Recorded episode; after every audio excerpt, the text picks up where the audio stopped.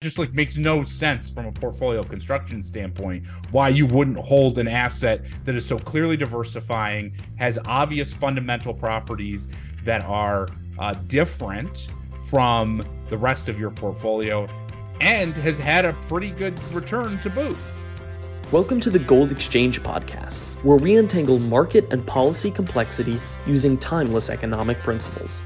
For show notes and archives, go to goldexchangepodcast.com. Now, on to today's episode. Welcome back to the Gold Exchange Podcast. My name is Benjamin Vern Nadelstein. I'm joined, as always, with founder and CEO of Monetary Metals, Keith Weiner, and our special guest today, Bob Elliott. Bob is the co founder, CEO, and CIO at Unlimited Funds. Bob, how are you doing today? Good, good. Thanks for, for having me. Bob, super excited to have you. Could you please just quickly share your background for anyone who might not know you or not follow your just awesome, awesome Twitter account? Well, thank you. I appreciate that. My uh, my career has really been uh, almost 20 years as a systematic investor. Uh, I spent almost 15 years uh, at Bridgewater Associates, which is the world's largest hedge fund, developing systematic investment strategies from a global macro perspective um, across all the major uh, asset classes. Um, and then uh, after I left Bridgewater, I had a quick stint running a systematic venture capital firm uh, which used big data to uh, find uh, interesting opportunities. And then I'm back into the public markets with what I'm doing now at Unlimited, which is um, really about bringing uh, hedge fund replication approaches uh, and getting those into an ETF structure so that uh, the everyday investor has access to the same sort of sophisticated investment strategies that you know big institutional investors have. And Bob, you did not mention something called GiveWell. I'm going to give you a little bit of time to talk about that. And maybe is there a connection between GiveWell and Unlimited if if any of the ideas have kind of swapped over?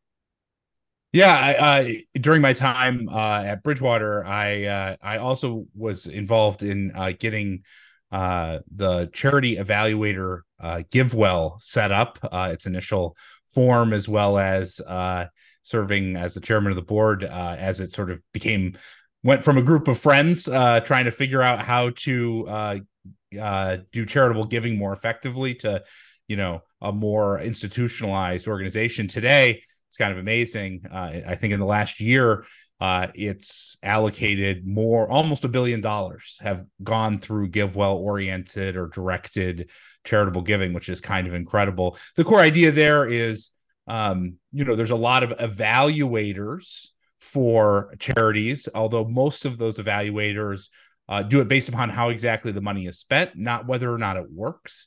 And GiveWell's really focused on how do you make the greatest impact uh, for every dollar that you're giving. Um, and the result is that some interventions that you might not might not come to mind as the top things on your mind, like rehydration salts or uh, malaria uh, bed nets, uh, are highly, highly cost effective, make huge impacts on people's lives uh, in a way that you know wouldn't necessarily be at the top of your mind. But if you're looking for the most impact per dollar spent, uh, that's really the way to do it. And so that's really, I mean, like, how does that connect to unlimited? I mean, more generally, it just connects to this idea of across a whole bunch of different avenues.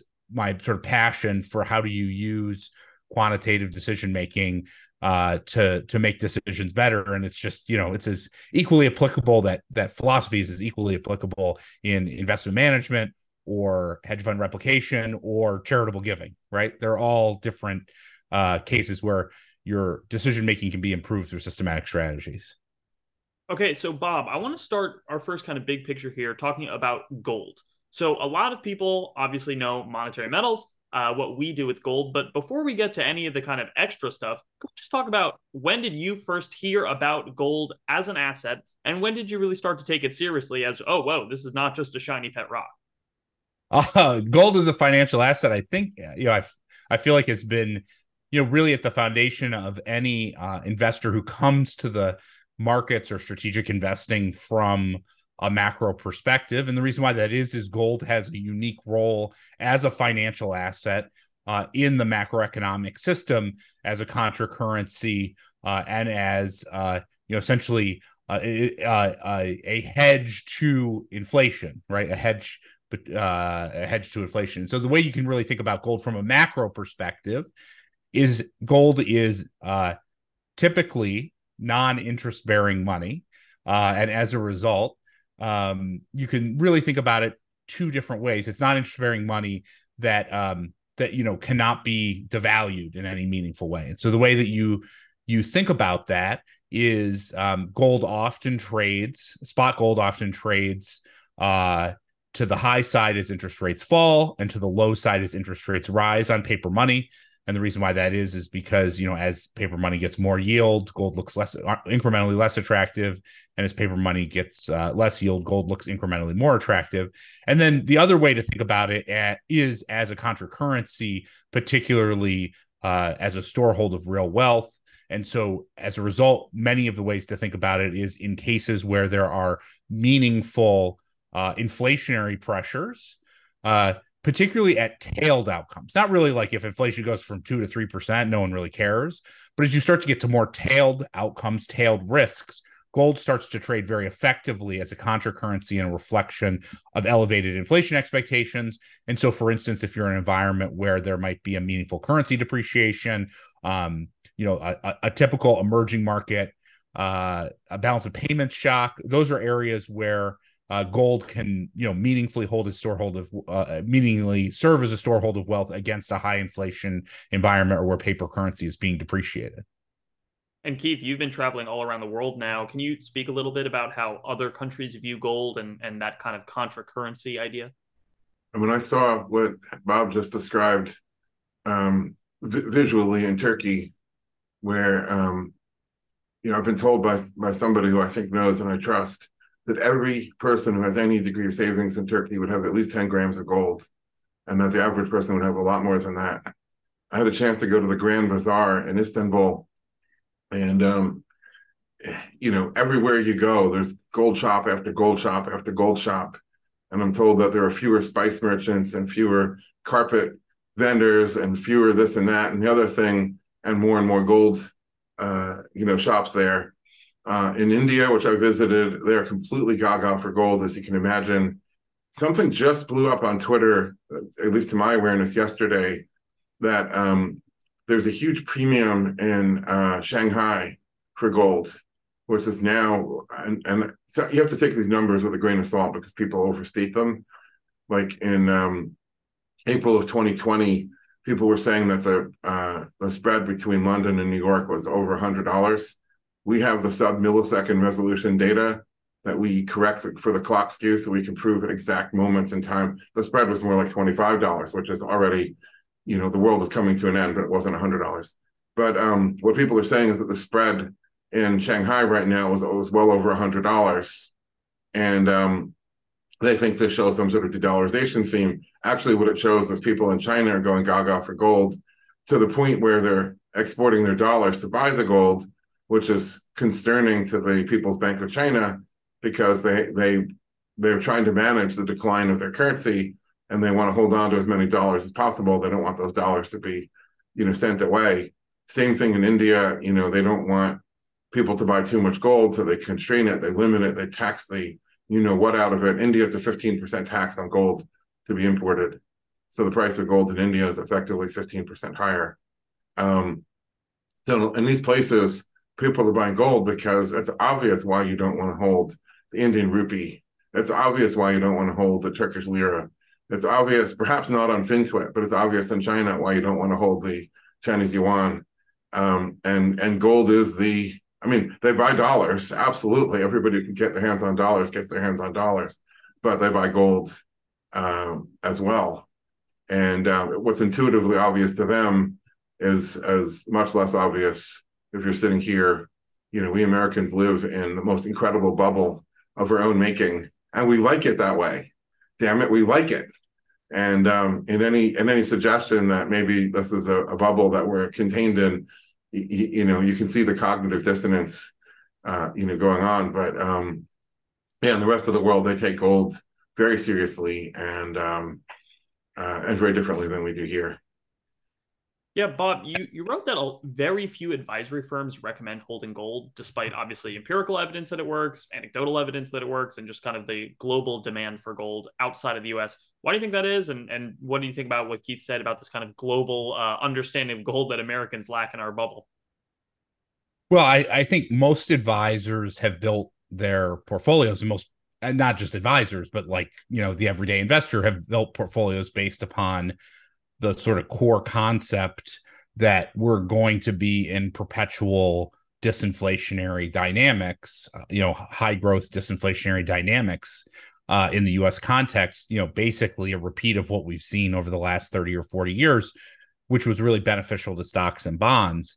Um, but, you know, those sorts of dynamics are unlikely to persist certainly forever. And if anything, you know 2022 was a bit of a wake up call that they may not persist you know they may shift faster than many people expect. And i think it, you know it's it's interesting that you see so many uh, professional investors sort of um, think of gold as you know uh, uh, the sort of asset that you know only real oddballs invest in. When i think actually if you went back and you talked to people who traded markets in the 70s like gold is like a vi- highly viable you know front of mind asset. It continues to be a highly front of mind asset today. Um, and it's not just you know the need for such a transition uh, between uh, uh, you know a secular disinflation to a higher uh, environment of inflation like gold has actually like gold actually does well also in um, disinflation, significant disinflationary environments, and that's because the central bank needs to provide a lot, basically needs to print a lot of money, um, and as a result, you see uh, you see gold typically outperform in paper currency in those environments as well, which is super applicable to what's been happening in the U.S. Uh, you know over the course of the last 15 years, and so you know very few people if you if you quiz an advisor and you ask them how's gold performed like since the financial crisis basically they'll look at you, their eyes will glaze over and they'll say, ah, it must be terrible. Right. And the answer is like, no, actually gold has like done a lot better than bonds since uh since the financial crisis, you know, and gold has been competitive in terms of returns with equities over the last 15 or 20 years. Uh, but you know, people aren't thinking about that. And that just like makes no sense from a portfolio construction standpoint, why you wouldn't hold an asset that is so clearly diversifying, has obvious fundamental properties that are uh, different from the rest of your portfolio and has had a pretty good return to boot. And if, if I can just interject one thing, the elephant in the room is that if the client buys gold, then they were withdrawing from the managed account, and the advisor is not getting a uh, a fee on whatever gold that, that the client holds outside uh, the system. And so there's a there's a perverse incentive there as well. Yeah, I mean, I think advisors have tools at their disposal, like uh, relatively efficient tools like ETFs that you know they could they can buy gold, they can buy the IAU ETF, and it's um, you know efficient and you know that with a click of a button like there's no reason why they can't have exposure why they can't easily get exposure to gold for their clientele. I i think frankly it's just you know it's it's uh it's outside of the core uh domain of what people have learned in terms of how to think about asset allocations in a way that that doesn't make sense. I always like to bring up this fact. If you look back over the last uh, 75 years in the US and you see us and you basically look at every period over 12 month period where stocks have fallen what you find is actually gold outperforms bonds more often than not right? And that's a pretty that's a pretty compelling portfolio construction point which is like this asset outperforms bond bonds are considered the diversifier to stocks so gold out- the counterweight. Right right right right. Right but gold outperforms bonds more than 50% of the time and yet you basically hold all your risk in bonds and none of your risk in gold. It, it just makes no sense. Why would you why would you operate a portfolio that way? We did a um a white paper looking at uh, the case for gold and gold yields in a portfolio. But uh, all the major you know wealth management groups at all major banks over the decades have done, kind of done this research and we just replicated it which is what happens if you take a standard 60 40 portfolio, 60 equities, 40 bonds, and put 4% gold into it. And what you get is less volatility, smaller drawdowns, better Sharpe ratio. And um, so, from that perspective, an institutional money manager or a professional, you know, advisor is kind of um, neglectful. I'll just I'll just say that without casting any aspersions to just completely ignore it. I mean, the math is what it is. It's, it doesn't require a, a sale. You know, gold doesn't have a sales proposition. You know, there's no gold ink that's selling it per se. Anyone can look at it, right? And um, the fact that they're not, uh, you know, doing it, there's some sort of ideological blinders on. Right, right. Um, no, I, I was, I was actually, I was at Future Proof, which is a uh, this week, which is a big uh, wealth management conference, uh, biggest wealth advisor wealth management conference of the year, and you know, I whenever I talk to advisors, I basically start off and I basically say there's three there's three ways that you can improve the Sharpe ratio of your portfolios gold, commodities, and diversified alpha strategies. Those are the three ways that you can do it.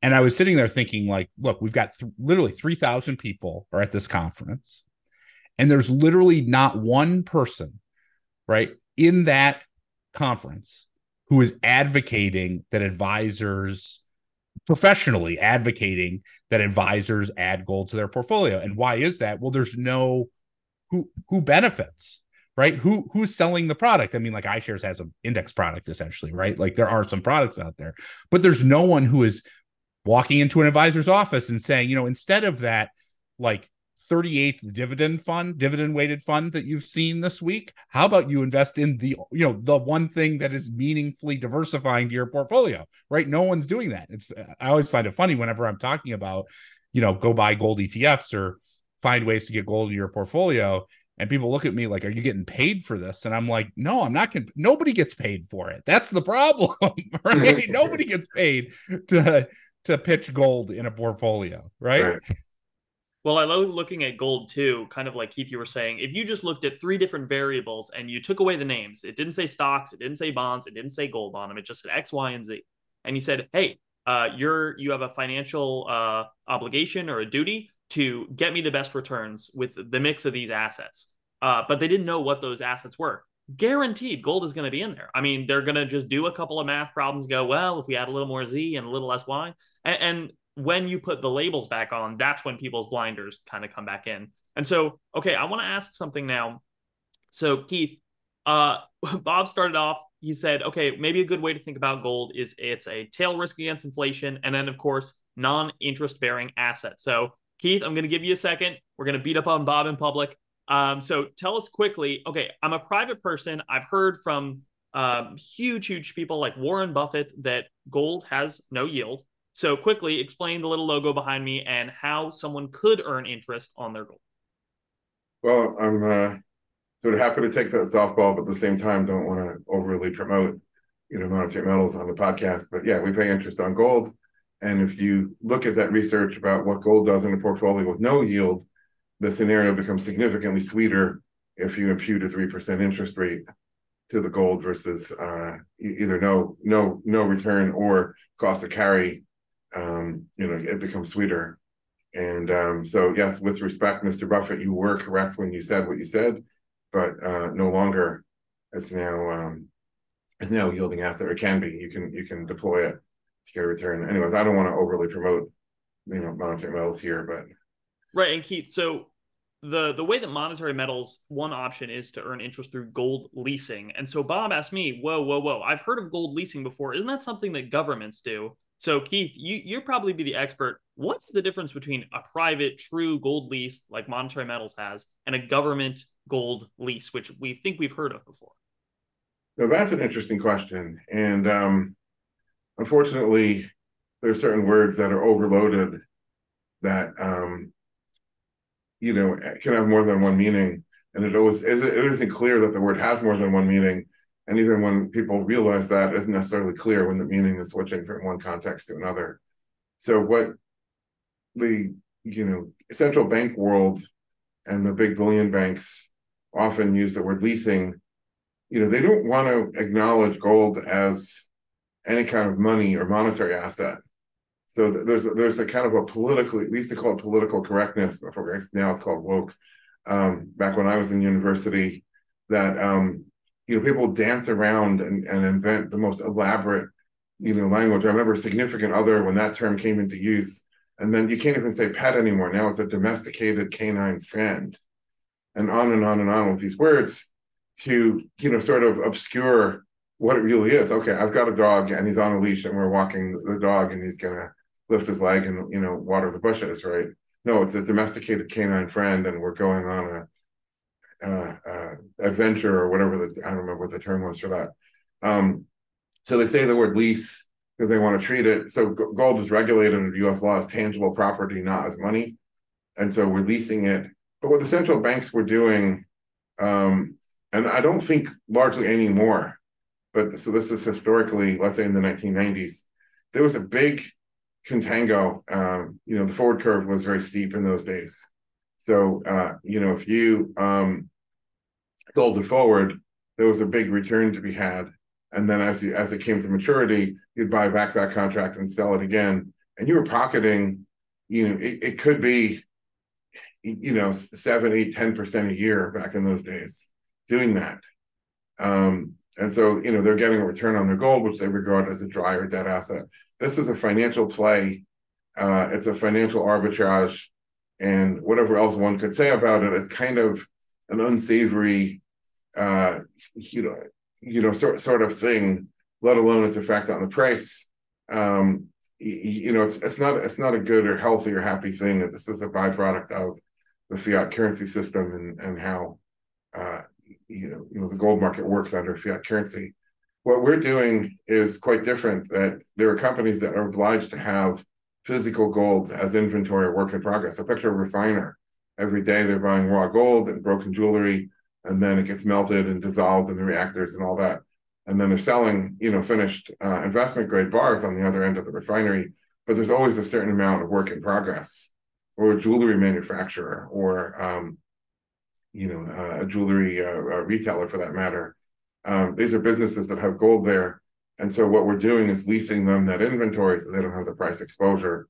They have the capital that they need to finance it, but they don't have the price exposure. And unfortunately, the same word lease is used in both contexts and the unsavory connotations of the former.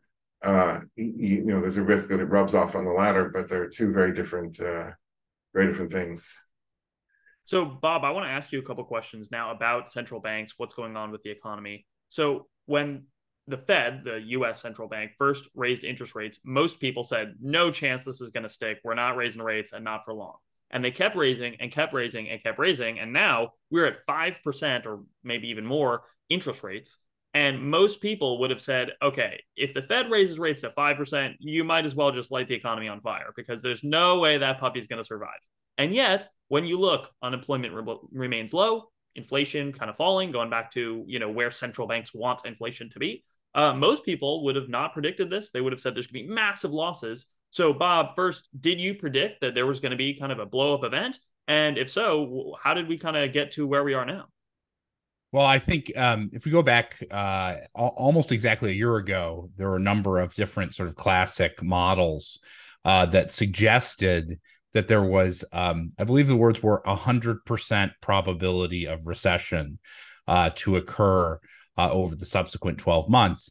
Um, and I think, you know, a small subset of us, myself included, looked at the economy, looked and understood the fundamental dynamics of the economy and said this cycle this cycle will likely end in a recession environment and that is probably likely what is necessary to bring inflation durably back to the fed's mandate but it's going to take a lot longer than most people expect. And the reason why that is, uh, it's a very important reason, is that the US economy really was fundamentally restructured both following the global financial crisis to reduce leverage in the economy, which reduced its sensitivity to shifts in short end rates.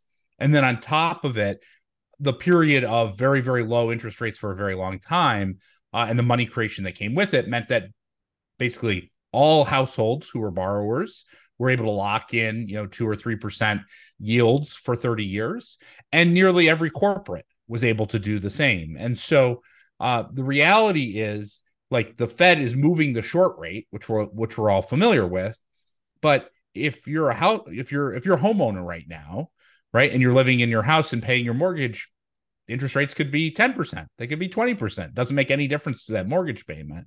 And so that reduced the lever that the uh, that that meant that the short-term interest rate impact is was going to be a lot less than many people expected. Now, that's not to say that there'll never be a recession or that the Fed's tightening of monetary policy won't have any effect. It certainly has had some moderate effect in terms of slowing down the economy and incremental credit borrowing, right? Because incremental credit borrowing is at a higher rate than what the past credit borrowing was. But those sorts of dynamics, they take time to flow through. People have to basically spend down their their elevated cash piles. They have businesses have that are loss making have to spend down their savings. Eventually, they then become borrowers, and eventually that interest rate is too high, and eventually it curtails activity, increases defaults. But that's the sort of thing that what we're seeing is is is playing out over the course of you know a few years, not you know six or nine months. So Keith, I think that does kind of jive with your R and I theory, which is that, hey, you know, not everyone is immediately affected. You got to think on the margin. When does that first person, you know, go to borrow and go, oh, geez, 8%? That doesn't look so friendly. Um, so do you kind of agree with Bob that, hey, you know, we, we are seeing this play out? It's just a slow motion crash instead of a, okay, we click the button, 5%, and therefore.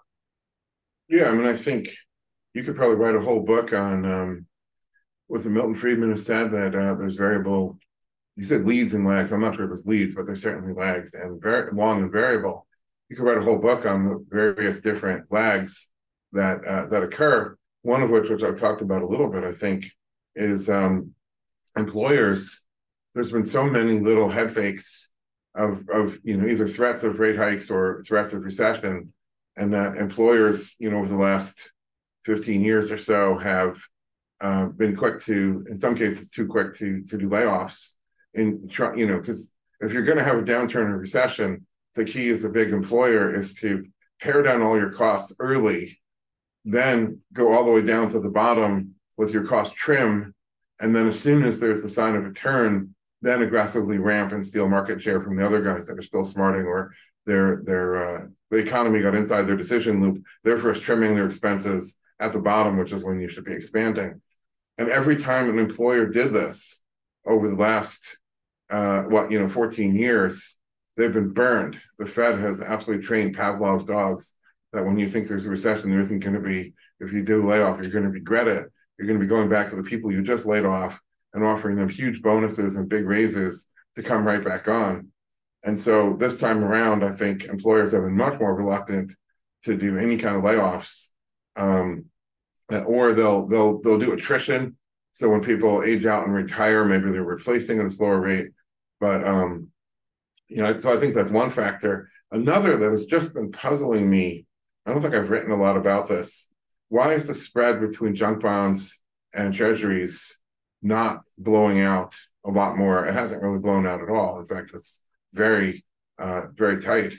And um, I, I've just felt there has to be some perverse mechanism behind the scenes. Um, so, for instance, after Silicon Valley Bank, when the Fed became highly conscious of the uh, incredible losses on a mark-to-market basis the banks are all sitting on with treasuries they may have bought in 2020 when the 10-year treasury was at 0.65% interest rate. And now here we are at 4.2 that represents what a 25% loss in, in principal value something like that on that bond.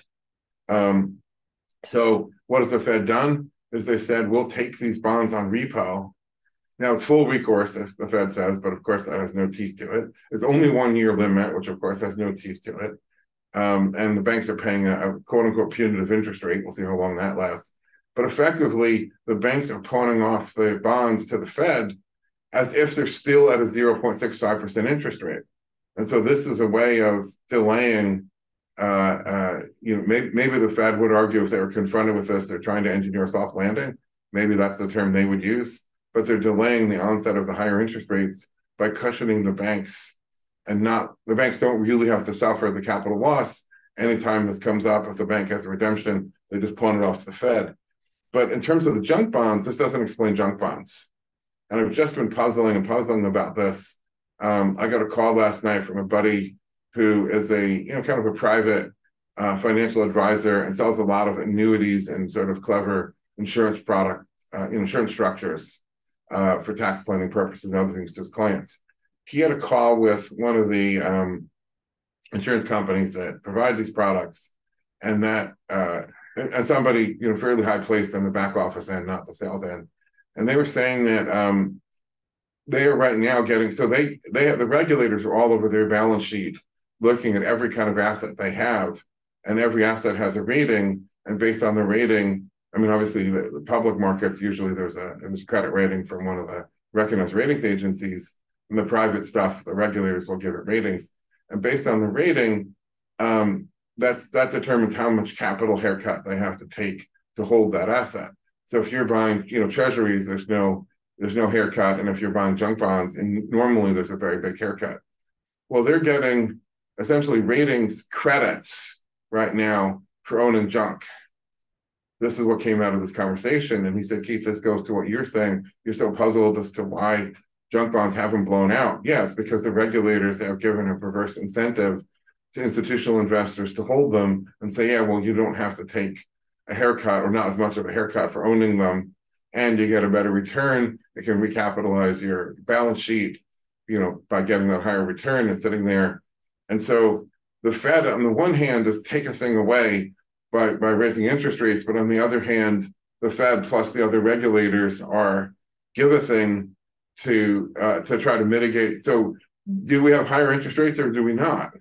Well, if you're a bank and you have all these you know long-term Treasury bonds on your balance sheet, effectively, not really. Every new bond you buy has a higher interest rate, but the old ones can be pawned off at the lower interest rate that you need, and therefore um, mitigating all this. So I think we would have had a harder landing earlier if they weren't playing all these games uh, than than we actually do. That said, I don't think the games ultimately, you know, fix anything. They just postpone it, and the problem grows in magnitude while it while it delays. I don't know if that answers the question, but those are my that's my stream of consciousness of this this morning. Well, Keith, I know I know that we're obviously no big fans of central planning to say the least.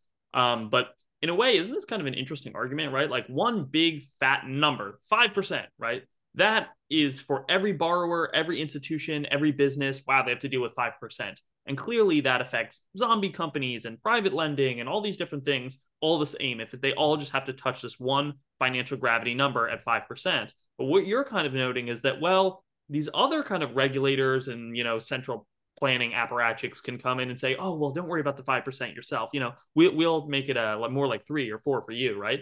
And that obviously has different effects on the economy than if everyone was dealing with that five percent number. So, Bob, do, you see that that kind of difference in interest rates and, of course, the risks involved there uh, in the economy, or, or do you see it a bit differently?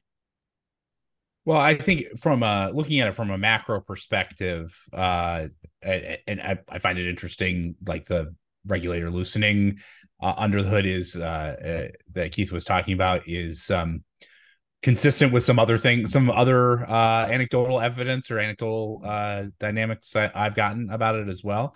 But I think when I'm looking at it, I'm more looking at it from a top-down macro perspective. And if you think, if you just like take a step back in terms of where we are in this overall tightening process. Like the US economy is running too hot, inflation's too elevated, it's above the Fed's mandate, it's not on a clear path to fall to the Fed's mandate.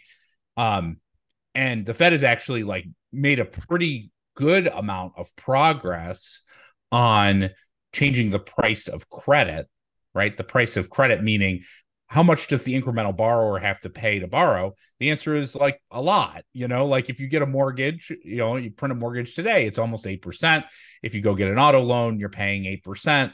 You know, if you're, uh, you know, I don't know, even a company issuing a newly minted, you know, syndicated loan, you're looking at, you know, 10%, 12%. That's very high and that is hard. Um, but the problem is that asset prices haven't come down. And that's a really important thing to think about, which is um, when I look at high yield bonds and I look at those prices, and, and particularly if I look at the spread return, right, not just the treasury component, but the spread, I look at that and I say, well, that's basically at highs, right? That's basically, you know, because you're getting the yield on the spread and the prices haven't, you know, the spreads haven't widened that much. In fact, they're kind of normal. Same thing is true in equities, right? Which is that stocks, you know, stocks right now, um, you know, basically at all-time highs. They're not far off of all-time highs.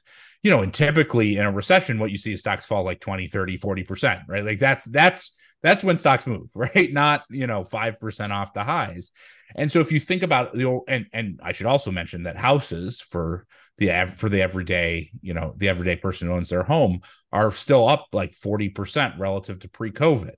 You know, so okay, put that all together and the balance sheet of households of investors is basically as strong as it ever has ever been and that is creating a circumstance where they're not being pressured to curtail their spending because asset prices are rising and so they can continue to save or if you want to go buy buy something i mean the reality is how how are, how are house prices so elevated at a time when mortgage rates you know would imply that you have to pay twice as much for you know a monthly payment than you did two or three years ago? And the answer is what people just pay cash, right? It's not that complicated. Like if I have a bunch of equity wealth that has been built up through these elevated equity levels, I just sell the equities, I pay for cash in the house, and boom, there you go. I've got, you know, I can pay the higher cost of, of things. And so I think that's when you sort of put the whole macro dynamic together like the Fed has solved the price of credit problem, but it hasn't solved the asset price problem.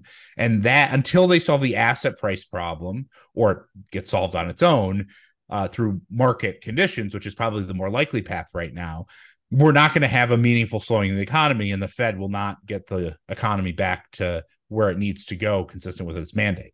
There's another thought that's been developing in my head in, in the last uh, you know couple of weeks, which is you know we have this epic yield curve inversion, where um, you know the interest rate on on on long bonds has gone up, but not as much as as what the Fed has forced for for the overnight rate or even one month or, or one year rate. And um, you know the ultimate in long in long duration asset would be a home or a stock, which is both are arguably per, per, perpetuities. And so if if you have an inverted yield curve the perpetuity would have an even lower effective interest rate or in real estate a lower cap rate than um, let's say the 10 year treasury or the 30 year treasury. And so what we're seeing is reflection of the same thing. The interest rate on really long perpetuities is even lower and therefore um, the asset prices is higher. And how does that get resolved? I'm i'm i'm i'm not necessarily of the firm conclusion that it doesn't get resolved that the Fed is just basically stuck with an inverted yield curve until the Fed is going to be forced to back away and they can't invert it anymore, hold it, hold the inversion anymore, rather than that the prices of assets necessarily has to come down and that the yield curve has to flip to normal the other way. I'm I'm I'm I'm sort of of two minds of this right now, and so you're catching me right in the in the thought process of this. But it makes sense from an inverted yield curve perspective that real estate and uh, and equity should have effectively low rates, which means high asset prices. That at least that's consistent with what we see in the, in the treasury yield curve. Bob, please help my friend Keith out. Let's let's talk uh, let's talk it out here. What do you think?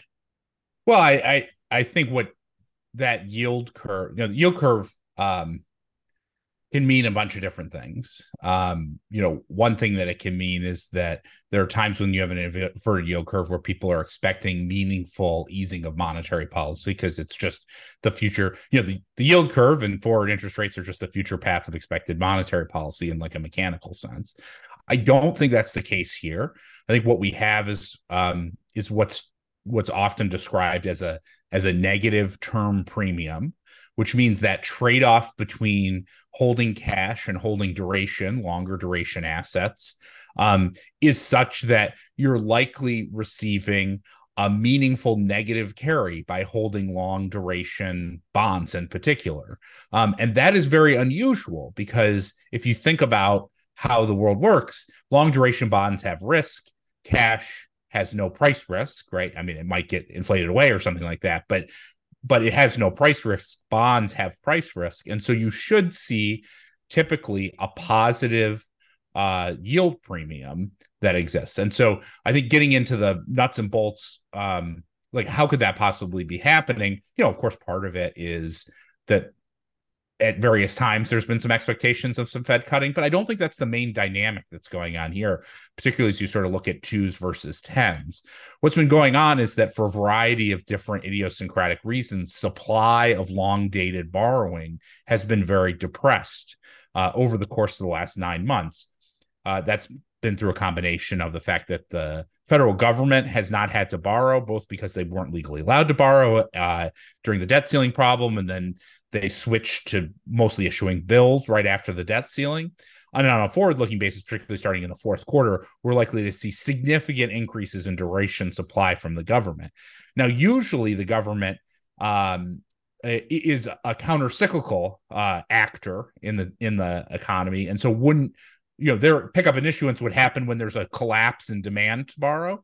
And so it would be an offsetting pressure. But in this circumstance it's actually interestingly aligning with a pickup in others interest in borrowing. And the reason why that is is because basically lots of borrowers as interest rates rose you know they had locked in some financing and had chosen not to go to the market and issue additional bonds at higher yields. But you know that's been in place for 18 months, something like that, 18 months, two years. There's only so long you can go, is the reality, right? Like these companies need to borrow, debt comes due, they need to roll over the debt, they need incremental borrowing. And so what we've seen interestingly right after Labor Day is the you know the most amount of corporate bond supply on the long end that we've seen in a long time. And so you put those things together, and I think that's really an interesting dynamic, which is like, well, you know, what hap- what what's really going on here is we're actually getting a pickup in duration supply, a meaningful pickup in duration supply, um, at a time, uh, you know, when some of the other monetary policy dynamics like inflation is not yet beat. So, from a fundamental perspective, there, you know, there's still questions about bond yields, and so my guess is we're likely to see that negative term premium shift meaningfully uh, over the course of the next, you know, three, six, nine months, and that that sort of classic bear steepening driven by long end supply it's not unheard of. It's un, it's it's unusual but not unheard of and likely to be the dynamic we're seeing you know over the course of the next uh the next couple of months. In in your opinion let's just take a hypothetical scenario the next 5 years. What do you think is more likely? That interest rates are not going to fall below 5% for the next 5 years or they're never actually going to meaningfully rise above 0.5% so are we either going to be stuck in a kind of high environment or a low environment in this kind of hypothetical scenario? And then Keith, I'll ask you the same question. Uh, well, first of all, I'd say when when you're when you're talking to a macro uh, investor, they're often thinking sort of in a three and six month time frame, and have uh, the good ones have great humility. Like what's going to happen in five years? Like I I have no idea. Like my confidence in that is is very low. Um, what I would say is my guess is we're likely to see a lot more volatility than people are expecting. So, you know, basically what it's taken, and we're still not there, is it's taken a meaningful shift in interest rates to move to slow the economy. That path and that process is probably not yet done. And so we probably will need significantly, uh, you know, we'll probably need another you know meaningful amount of interest rate rise on the long end to finally slow the economy um, and so you know rates are likely to go higher than people expect right now uh, in order to get uh, the recession type dynamic to start to emerge. And then I think the thing that's interesting on the flip side is, you know, everyone is sort of talking about how it, you know, it's been so hard for the Fed to slow down the economy. As a result, we have higher interest rates without sort of thinking about, well, if it's hard for the Fed to slow the economy, it's also hard for the Fed to stimulate the economy. And so it's very likely that we will experience a much harder landing than most people expect. When I hear people say, "Oh, there'll just be a recession, but it'll be mild," I'll be like, I, you know, my my first thought is like, why? Why will it be mild? Why won't it be actually a lot worse? Because it's been a lot worse on the upside to slow the economy. Why won't it be harder on the downside to stimulate the economy? Which would then create a situation where we may have the type of disinflation or deflationary dynamics uh, that we saw, you know, post GFC, um, you know, a lot of that that sort of fundamental situation still remains in place, and so could create, you know, a sharp move back down for bond yields. So up and then down with more volatility than most people expect.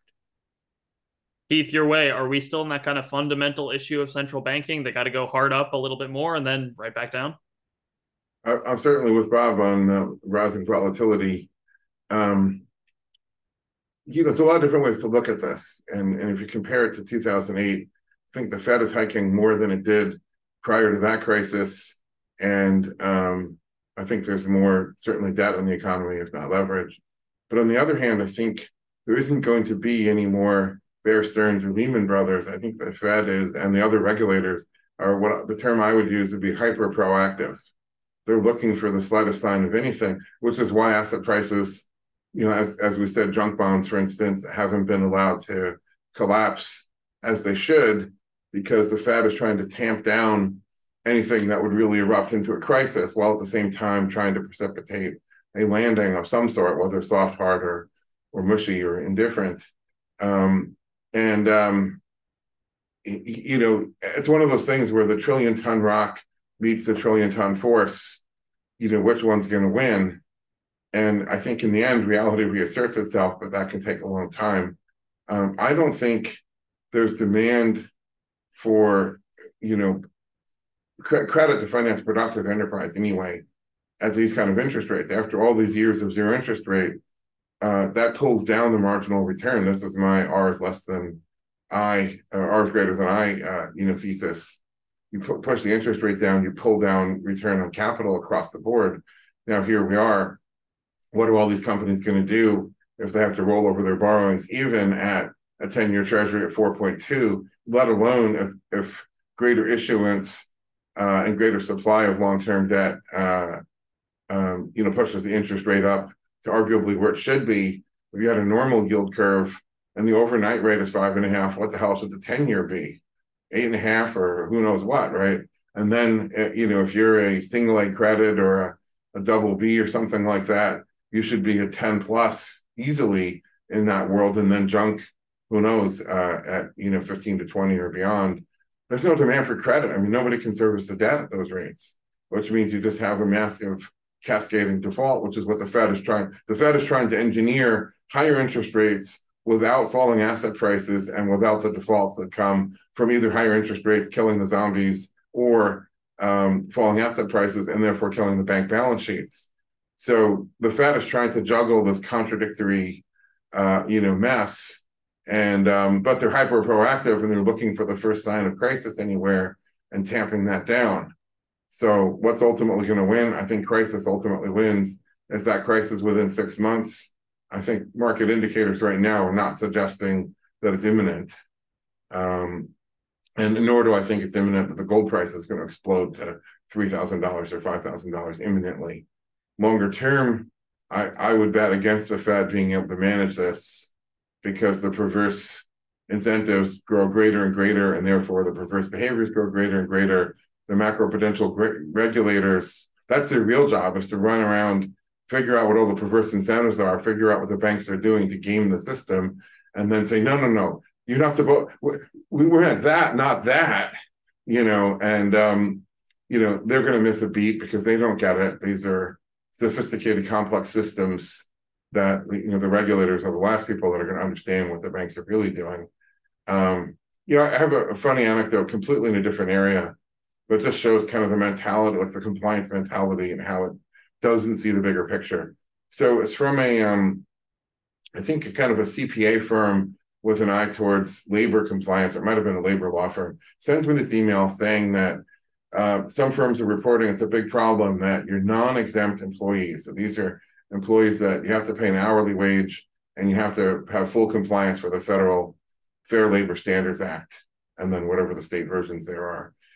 And so uh, these employees are reading emails at night and then, of course, filling in their time cards, which in a lot of states, if you're working at night, uh, would automatically be time and a half at least, and maybe double time, depending on various parameters. And so these companies are getting upset that employees are, are doing time and a half to read email at night. And, and you know, companies are paying for time and a half for that. So uh, they're saying, and this is the part, this is the relevant part. They're saying that, well, some managers are just saying, um, well, just tell the employees not to uh, do email at night. And uh, and I'm just thinking, man, that's the typical bean counter mentality. That's a compliance mentality. Just don't do that, right?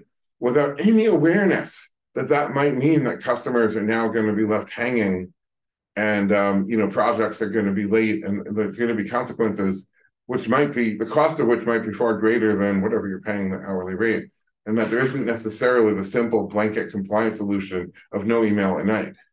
That that things are more complicated than that, and that's the mentality of a regulator. And I'm not putting regulators down. They're in a box. They're given a set of rules, enforce the rules, and not necessarily encouraged to think broader outside the box. These are the rules. This is what you're working with.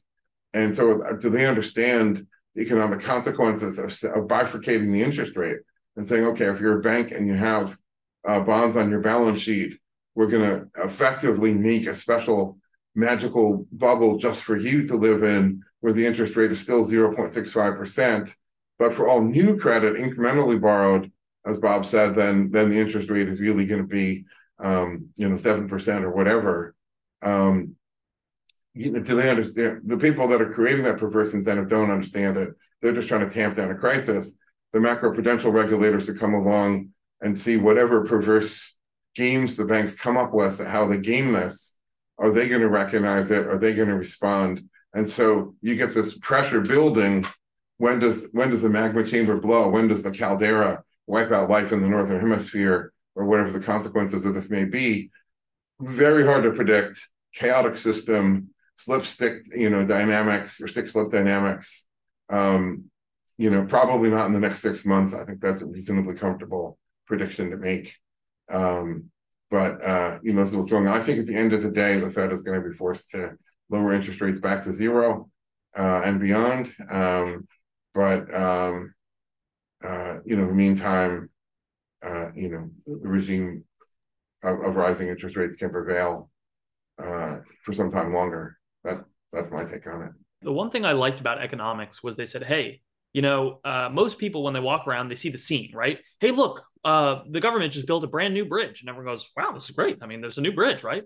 Um, but the economist is that kind of wet blanket who comes over and goes, "Guys, we didn't just get a bridge for free. there's no shot that we all just got a bridge for free." And some people, yeah, yeah, taxes, I get it, I get it, but the economist's job is to say, okay, where did those uh, laborers come from? Where did those resources come from? What was the opportunity cost of doing this bridge? What were all the unseen things that were happening? And of course, the simpler the project, the simpler the unseen, right? You can be like, hey, listen, you know, if uh, you talk to Ben for 20 minutes and you paid him, yes, you know, Ben got paid, but where'd the money come from? You know, what could have Ben been doing otherwise? Uh, but with things like, you know, bank term funding facilities and you know zombie companies and, and all these kind of really just intense dynamics you know the unseen can be really complicated. And like you said in the very beginning i mean you could write a book about the unseen implications starting you know the last six months. So bob for for the people who are going to continue following this and are going to be looking at the unseen what's something that we should be looking at? What's an indicator what, where where are places that we should be looking for those cracks that aren't just okay the banks are insolvent. Well okay the, the fed can maybe deal with that right? They're looking for the next lehman. Where should we be looking? That's a good question. I think this uh this thinking about the unseen and the complexity of the system um you know uh i'm reminded uh, the day we're recording here is the 15th anniversary of the failure of lehman brothers um which i was uh heading up bridgewater's research on uh, whether the crisis was going to be a big deal or a small deal uh, back 15 years ago. Uh, fortunately, I did the work and suggested it might be a big deal. Um, so it's on the right side of that trade. Um, but I think, you know, I think many of us who uh, lived through that experience um, have a very uh, a very tangible appreciation of the complexities of uh, the system and also how uh, how how interwoven particularly financial intermediaries are um, and how things can move very very fast. You know that happened in the course of days not in the course of years. Um, so anyway so that it just kind of uh, it's it's a it's a it's a day to reflect on that particular question for sure. Um, and also on the failure of regulators to figure out that it was going to happen. Um, when I think about on a forward looking basis, you know, the main things to be looking at here, I think, are um, are interestingly like I think market oriented, and I think the markets are going to really give us a good lens into how these dynamics are playing with each other. So, in particular, um, what we're seeing, you know, with that that that basically that duration supply right? Are we seeing interest rates continuing to rise? That interest those interest rates you know the fed is likely on the sidelines. They've said that they're not going to do much more. I mean maybe they tighten once or more. Like who cares? It doesn't really matter. The real question is do we get enough of a long end rise to start to hit asset prices? And that intersection between essentially how stocks are performing relative to how bonds are performing i think is going to be really important to understand the sort of financial conditions and whether we're getting um, whether we're getting a mark enough of a market based tightening uh, in order to create a turn in the economy because that's really kind of what we're all looking for. And the way you'd see that is as long as you know bonds are selling off but you know stocks are rallying or selling off less that is an indication that we're in an environment where the tightening has not done enough to really slow meaningfully slow down the economy or hurt asset prices enough.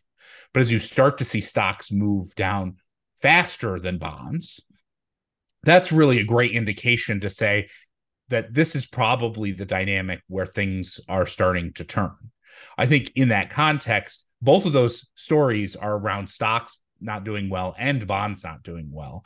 I think it's particularly important for investors to be looking outside of traditional stocks and bonds to find other assets. I actually think, uh, again, today's market action, not to get over focused on one day, but I think it actually is a really good indication and, and it's actually reflective of what we've seen over the last six weeks or so, which is a sell off in bonds, a sell off in stocks.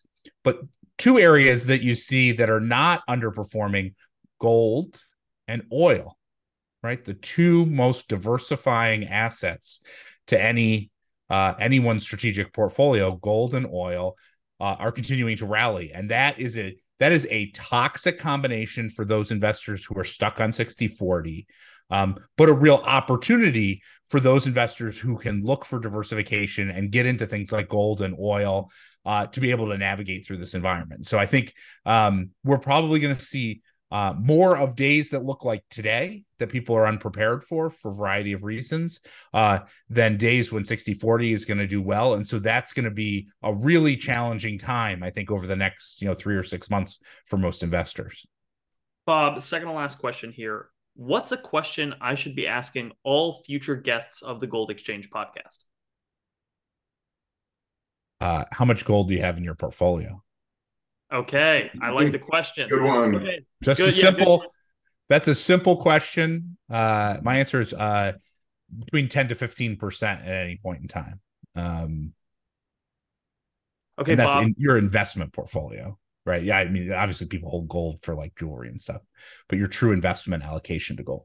And of course, the secret gold that's down in the down in the basement or under the garden somewhere. Don't tell anybody about. It. Okay, so Bob, uh, before we go, I just love your work. You're a great thinker. Uh, people have to follow you. They got to be reading your stuff. And if they want to learn more about you, unlimited funds, where can they find you? Yeah, I uh, I run a pretty active Twitter uh, on macro uh, on uh, you know a day to day in terms of what's going on and and at least what I'm seeing likely transpire. That's at BobEUnlimited on Twitter. Um, and then you know if you're interested in what we're doing uh, at Unlimited uh, related to hedge fund replication and whether those strategies might be uh, the right thing for your portfolio, definitely check out what we're doing, unlimitedetfs.com, uh, where you can find more information about our uh, our products. Bob, I want to thank you so much for coming on to the Gold Exchange podcast. It was a blast. Hopefully, nothing bad happens in the economy, but in case it does, we will be watching your Twitter feed uh, with with peeled eyes, and hopefully, we'll see you back on the podcast. Awesome! Thanks so much for having me. It was great to meet you all. Thanks so much, Bob. Great to meet you, Bob. This episode was brought to you by Monetary Metals. Monetary Metals is a different kind of gold company. Others buy and sell gold. Monetary Metals operates the Gold Yield Marketplace, a platform of products that offer a yield on gold paid in gold to investors and institutions, and are gold financing simplified, reliable financing denominated in gold with a built in hedge for gold using and gold producing businesses. To learn more, visit www.monetary-metals.com. See you next time.